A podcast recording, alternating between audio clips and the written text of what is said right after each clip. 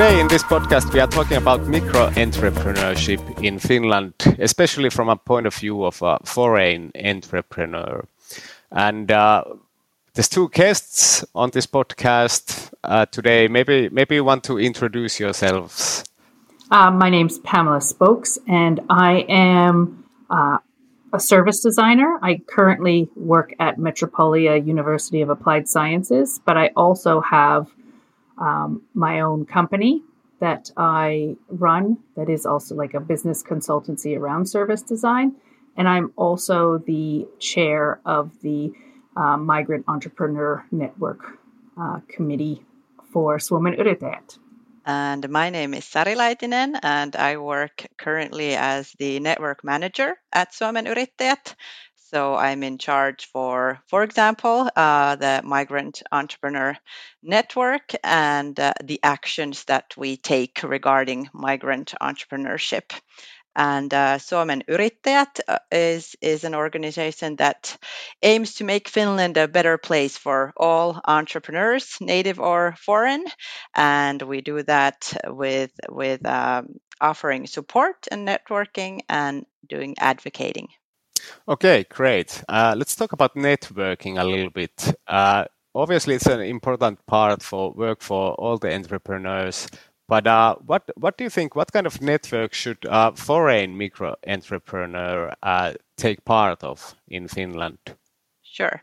Uh, well, I guess the best thing would be to have a great mixture of networks. So um, in your in your own field of expertise, and also with different entrepreneurs with different backgrounds. Uh, international background and native networks. It's easy to mix it up there as well. Uh, and um, well, I I encourage to take part in, in different kinds of entrepreneurial events that are organized by different different organizations, like for example, Suomen Yrittäjät or or Uusyrityskeskukset in different cities, or uh, well, we're in Oulu area, so Business Oulu, for example, or different startup hubs or schools and so on that offer offer different kinds of networking events. So just put shortly. Get out there. I would also add a couple there. I would say maybe ones that are subject or topic related. So if you're doing kind of social media marketing, if that's your um, business, so then make sure you're out there, um, you know, me- meeting up with other marketers, seeing what's happening out there, chatting with them. Um, and then also um, say networks that are, you know, in uh, Finland, we have this great um Facebook group called the International Working Women of Finland. So something like that, um, where you have other professionals that you can meet with based on some other kind of identifier. So really make it kind of broad. And another good Facebook group is Finnish International Entrepreneurs as well. Okay, there we there we had a couple of good examples. Do you think they are normally like like Pamela said, like topic related or maybe industry related, or are there any kind of like uh, general networks where you should take take part of? Um, well. I think there are general networks as well. And for example, uh, in, in Suomen Yrittäjät, there are all all kinds of entrepreneurs from all, all different fields and different company sizes and so on. So so that, for example, is quite a general network. Okay, okay. That's that's good good to know. Uh, Then then we have a question which probably all foreign uh, entrepreneurs think about first when they arrive to Finland and are starting up. And that is the question that, is, is this really difficult? Do you think it's difficult to be a foreign entrepreneur in Finland uh, in general? Is it difficult to, to maintain business operations here as a foreigner? Yeah, there's, you know, the what they say generally is that it's easy to be an entrepreneur in Finland. And when you're looking at the process of becoming an entrepreneur, you know, one application and, you know, if you can do it in Finnish, you can do it online. It's very easy to become an entrepreneur. And that's, that's great. Um, but, you know, what happens after is what really decides whether your, your process is easy. And so I would say, like, there's two sides of being a, um, migrant entrepreneur in Finland. And, you know, the good side is, is that you have other experiences. You can come in, you can see different things. You see things from a different perspective. You maybe have ideas where you can identify gaps in certain markets. You can, you know, figure out different ways of doing things that are, you know, maybe more efficient or just, just different and more attractive. So there's that, that side of it, that it gives you a different perspective coming in, and, and that's very helpful. And then the other side, which is super important, is networks and the knowledge of how you get things done in Finland. And that's where it becomes much more difficult to become an entrepreneur in Finland. So, you know, anybody going to any other country would have those two problems. So it's not something unique to Finland per se. It's it's unique maybe to the um, migrant or immigrant experience anywhere. Yes, and, and of course there are there's always the cultural differences, and I think I hear often in Finland that, you know, the bureaucracy can be a shock, or or uh, is is there all these things that you have to go through? But actually, Pamela, you said that that it can be really really easy, so that's good to hear. Um, and of course, there's always the the great process of figuring pretty much everything out, how how everything works. So, like Pamela said, did you, Pamela, for example, use uh, before you started your own company here? Did you use any of the services of the Uusyrityskeskukset or or Suomen Yrittäjät? Absolutely, and you know this. I think this is really important for people to understand, is that there are a lot of services that are out there that are free, that are accessible. You just have to to know that they exist, or ask somebody. You know, this is where I'm at. What what might I need now, and where can I find that? Um, but yeah, I was I because I live in Espoo, so I was at um, Uusyritys Espoo, the Uusyrityskeskus here. So I went there and, and received services from there. I used NewCo Helsinki. I got services there. Um, just kind of looking around, because you know there are people who are natural entrepreneurs, and then there's me. And so it's not something that comes really um, natural to me, but it's something that I was always interested in in exploring. And so, you know, I'm a person who who looks for help. Well, it's it's good to hear that you you, you got the help you were searching for as well. Um, you mentioned that networking was probably a, a bit difficult thing to do as a, as a foreigner in here. Do you think it's because of the language barrier? People speak Finnish. A lot of entrepreneurs use Finnish only in their business operations. Um, do you think a language barrier is a problem? Uh, do you do you have to learn Finnish if you want to succeed here? Ooh, that's a loaded question, I think. Um, yes, there is a language barrier, but no, that's not the only barrier to networking. You know, everybody who grew up in Finland, they have friends from primary school, they have friends from high school, friends from university, and all of these can be tapped into when you start thinking about a business and knowing, oh, that guy, he now works there, or, you know, kind of uh, these kinds of abilities to get into networks. It's it's also a lot, especially in Finland, it's a lot about who you know when you're getting into these networks. So yes, there is a language barrier, and yes, it can be very difficult to overcome that. Um, I think I'm a great example of the fact that you don't need to learn Finnish. You should probably, um, but you know, it's, you can be successful depending on what your area of expertise is, um, without entirely dedicating, you know, a decade of your life to learning Finnish. And I would also say that it's not Not absolutely necessary, of course, to learn Finnish, but unfortunately, very often it is required. And um, I think one reason for that is probably that maybe we Finns are a bit shy to start speaking, for example, English ourselves. So then it's it's it feels easier to accept, expect the others to speak Finnish than start using, for example, English ourselves. And overall, I guess with English, it's pretty easy to get along. And then probably other languages face even bigger barriers.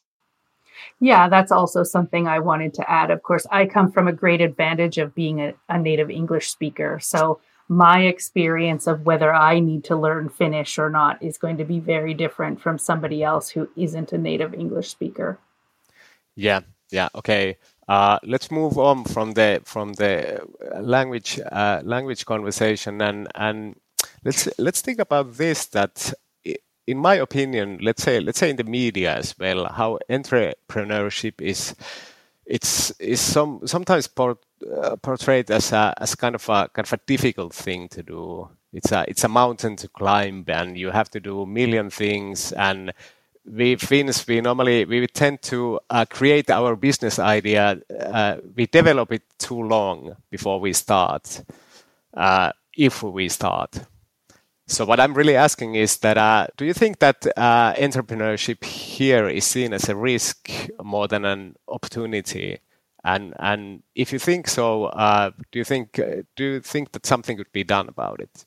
Well, yeah, probably it is a sort of a cultural thing, I guess, that, you know, overall, traditionally, we Finns are not the ones out there shouting about how great and competent we are, and and our mindscape is probably very risk analyzing in a way. Like Markus, you said that we can keep on working on the smallest minor details just to be sure that everything is absolutely right on point when when actually you should already be putting your service or product out there.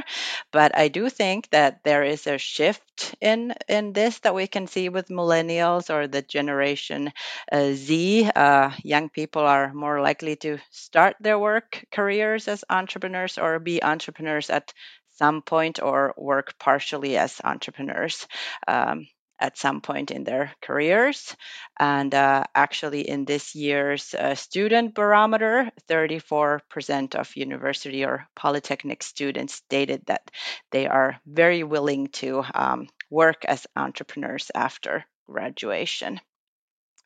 And um, Yeah, and then maybe one point that I could bring is that the bankruptcy is something that has been seen as something absolutely horrible happening, and you know, pretty much your life ends there and you have no possibility of anything after that. And maybe that is shifting as well, and we're we're loosening up a bit with the new generations. But I think, Pamela, you probably have, have some very good comments on this coming from Canada yourself. Uh, how do you see, is there is there a big difference in how entrepreneurship is seen in general? Absolutely. I think, um, you know, looking from the outside in, you can see that Finland is very kind of risk averse um, in general. And, and the way the system has been built is that if you want to be an entrepreneur, you are basically voluntarily removing yourself from society's uh, safety net. It's almost like uh, punishment. So if you choose to go out on your own and do your own thing, then the rest of society, we we won't stop you, but we can't support you, right? Because it's it's risky behavior, and the society stabilizes on safe behavior. Um, and I think that's also why you get a lot of, um, you know, the immigrant entrepreneurs, they come from countries that don't have this safety net. And so entrepreneurship is natural. That is your retirement fund. That is, you know, how you will, you know, pay if you get sick. It's becoming an entrepreneur and doing it for yourself. So there's this very different relationship with risk. Um, and, and society. It's a different contract that people have made with the society, I think. So um, it's it really benefits you in Finland to be a worker, to to stay the safe course. And um, and I'm I'm really hoping that some of these things are starting to change, and and that there are going to be more ways to, you know, kind of follow what is of great interest to you and to provide value for society and what is considered valuable.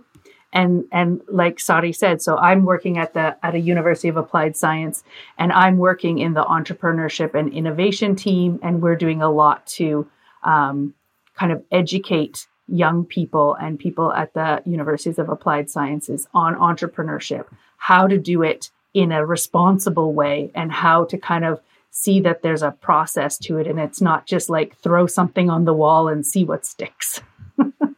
So you're not so much on your own anymore. There are different things in society that are popping up to help teach you about how to do it well. Yeah, I think I think it's about the mindset, because in the university, if you think about the students, if they are foreign students, the, the percentage uh, of the students who want to be entrepreneurs are much higher than with the Finnish students. So I think it, it kind of comes naturally for them. And there's, there's also the conversation uh, about the benefits trap, how we call it in here. That's, that's basically if you start a company, you, you are outside the system. Is it the same in Canada then?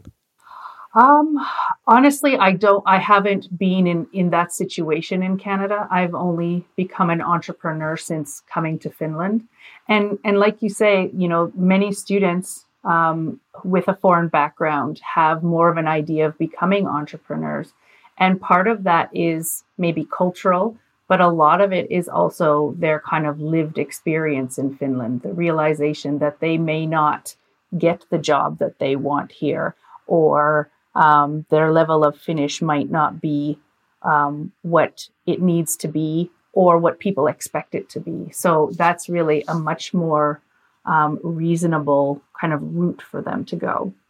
Okay, let's let's move on to the to the first things you have to do uh, when when you are starting up your own company. Uh, do you guys, do you guys think that writing a business plan is is still a thing to do when you are setting up a company? Because I've heard that this this or there was this kind of a anti-business plan movement happening a couple of years back, where people were thinking that, okay, you don't have to write a business plan, just go for it and do your thing and see what happens. What do you think? Well, I haven't started a company myself ever uh, in my life. I might someday, but haven't yet. Um, but um, my opinion is that yes, it it's a good idea to make a plan, and, and it forces you to kind of think about the bigger picture and uh, sort of inside and outside of your possible company. So what are the po- possibilities and the risks and the competition and the opportunities and so on. And it, you need to make calculations and figure out what kind of revenue you maybe want and what is then required and what kind of income you would want for, your, for yourself, and maybe how that affects pricing and so on and so on. So I think that that it's it's important to analyze and and um also then revise your business plan along the way as well. But Pamela, how do you see this? Well, I think yes. I think that the short answer is yes, you need a business plan, and, you know, for a few reasons, right? Like you said, it helps you get the idea straight in your mind. It helps you figure out who your customers are, who you're selling to, what you have to offer, and like you said, the financials. Um, but m- not more importantly, but in the logistics, more importantly, is that it's something that you'll need if you want to apply for Starttiraha, right? That will be expected of you.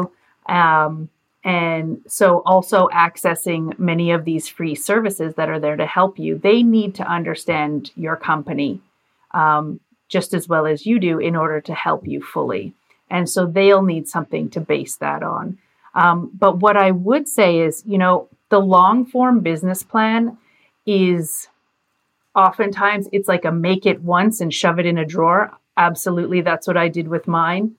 Um, but, you know, you can you can add to that creating something more of like a business model canvas, you know, the one pager that gets it on on one page so you can explain it to other people. But that's also much more of a living document. You can shift things around. You can, you know, decide that you need to serve a different group of people, offer a different service, something like that. And so, you know, you're going to need your long form business plan for certain things. Um, but really, you know, day to day, week to week, year to year, you'll probably mostly just use something more like a business model canvas for that. Yeah, I think it's worth worth oh, mentioning yes. that. Uh, make a plan. yeah, make a plan and and plan. kind of uh, don't don't set it in stone. You know, you don't have to stick mm-hmm. with it. It can change over time, and you know you, you can it come back change. to it every now and then. Yeah, yeah, yeah. Yeah. Right? You, at the beginning, you're going at it without really knowing much. And so it really should change. Did you, did you write your, your own business plan from the point of view of a part-time entrepreneur? Me, no, because I started my company full-time and I was working with it full-time for um, three years. And then it was actually one of the contracts that I was working for at the time that asked me to come uh, at Metropolia. They asked me to come in-house and work with them for a year. It so, tends to happen.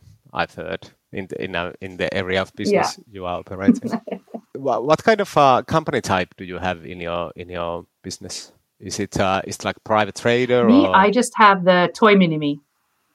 Okay, just toiminimi. The toiminimi, so the yeah. private trader. Private trader, uh, yeah. And it works for you just fine. Yes, my, mine's very low risk um, in in that sense, but also. Um, When I started a company, in order to do the osakeyhtiö, the limited company, you know, there was this like two thousand five hundred euro amount that you had to put into your company. And I just didn't have that available at the time. So that's changed now. So that's probably much better. It gives people more options. Yeah, they took that off, that uh, that amount. You don't have to have any any kind of uh, money before you start a, start a limited liability company. Yeah. Have you have you ever thought that you might uh, take your business to uh, to this other form, this kind of a, maybe some people say to this new level by starting a limited liability company, or are you just happy with being a private trade? Um, I believe that I will be starting a limited company um, sometime in November, actually, for one stream of business that I have, but I will keep my toiminimi as well. I think one thing uh, regarding the limited liability company is that maybe sometimes it is seen um, in a way more reliable if you're working in uh, from business to business. So uh, the the private trader is probably not not always seen maybe as as reliable as a limited liability company. So that's probably one point to consider. But of course, private trader form is, is easy to set up and, and the risks are low and, and there's light administration as well and so on. So that's probably very often a good place to start, especially if you're just self-employed.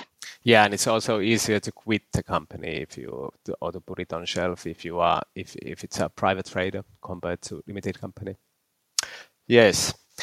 Okay, uh, let's go with this kind of uh, futuristic perspective for entrepreneurship. How do, how do you see the field of uh, micro entrepreneurship developing in the in the in the in the near future? Basically, let's say a couple of a bit more. Let's say ten years. What is going to happen in Finland in the in the micro entrepreneur scene in a couple of years, up to ten years? So let's let's do a forecast. Yeah, yes, I'll get my crystal ball going here. Um, you know, micro-entrepreneurship is, you know, by far the kind of biggest kind of entrepreneurship in Finland. Um, and also, w- even within that, you know, there's the solo entrepreneurship. So just the, the one-person company. And I think, you know, the way everything's going. We've had, you know, in the mid two thousands coming up, we had the start of the gig economy. We had people starting to to look to different um, ways of diversifying their income. We also we're seeing we saw during Corona um, how vulnerable many people's um, stable incomes were, and so more and more people look to. You know, they're looking more to what um, what makes them um, have purpose and how can they do that, you know, so that it isn't dependent on some other company deciding whether they need to cut back or not. And so I think this trend, you know, you have more and more young people who are willing to become entrepreneurs. They see that even like from the outset of their studies, that that's, you know, what they want to do and they can see themselves becoming that, that this trend will continue and go forward and people will, you know, get a side hustle that they that they start, and um, kind of driving purpose um, being the number one thing as to why you do what you do. So I think this trend will continue as as each kind of crisis here unfolds. You know, it sh- it shows a new level of vulnerability with the societies that we've built up and w- with the stories that we have in our lives and, and what we've told ourselves, what's safe and what's not safe. Um, it's uh, it's very different. I think we have pretty much the same crystal ball with Pamela. And um, like for myself, I'm I'm currently safely working for my employer, but of course I'm also thinking about maybe maybe starting like a side hustle and seeing where, where that goes, because um, there's this willingness to do something that's really really something coming from me. Um, but, um, and like Pamela said, uh, in Finland, over over ninety percent of companies employ less than, than ten people, so are, are called micro businesses, and well over sixty percent are, are sole entrepreneurs. And for, for foreign backgrounded people, well, I guess then, unfortunately, maybe sometimes the only possi- possibility uh, to start working might be um, starting your own business. But of course, I would like to underline that that's not a bad option to to continue on with that. And um, yeah, uh, and of course, one thing that we really need to consider in, in Finland, and I guess especially now in in the uh, Helsinki area, but also different different uh, parts of Finland, and of course bigger cities, is that there is a huge increase already, and there will be more increase in in international or migrant uh, background entrepreneurs. And uh, currently in Helsinki area, the, over forty percent of the clients in NewCo, uh, so the local Uusyrityskeskus, uh, come from migrant backgrounds. So, so the whole field of entrepreneurship is is going to be more diverse and uh, multicultural, and and uh, so on. So that's that's an important thing thing to consider, and and we need to work on keeping our services up to date with that. All right, let's let's wrap this podcast up with a simple question.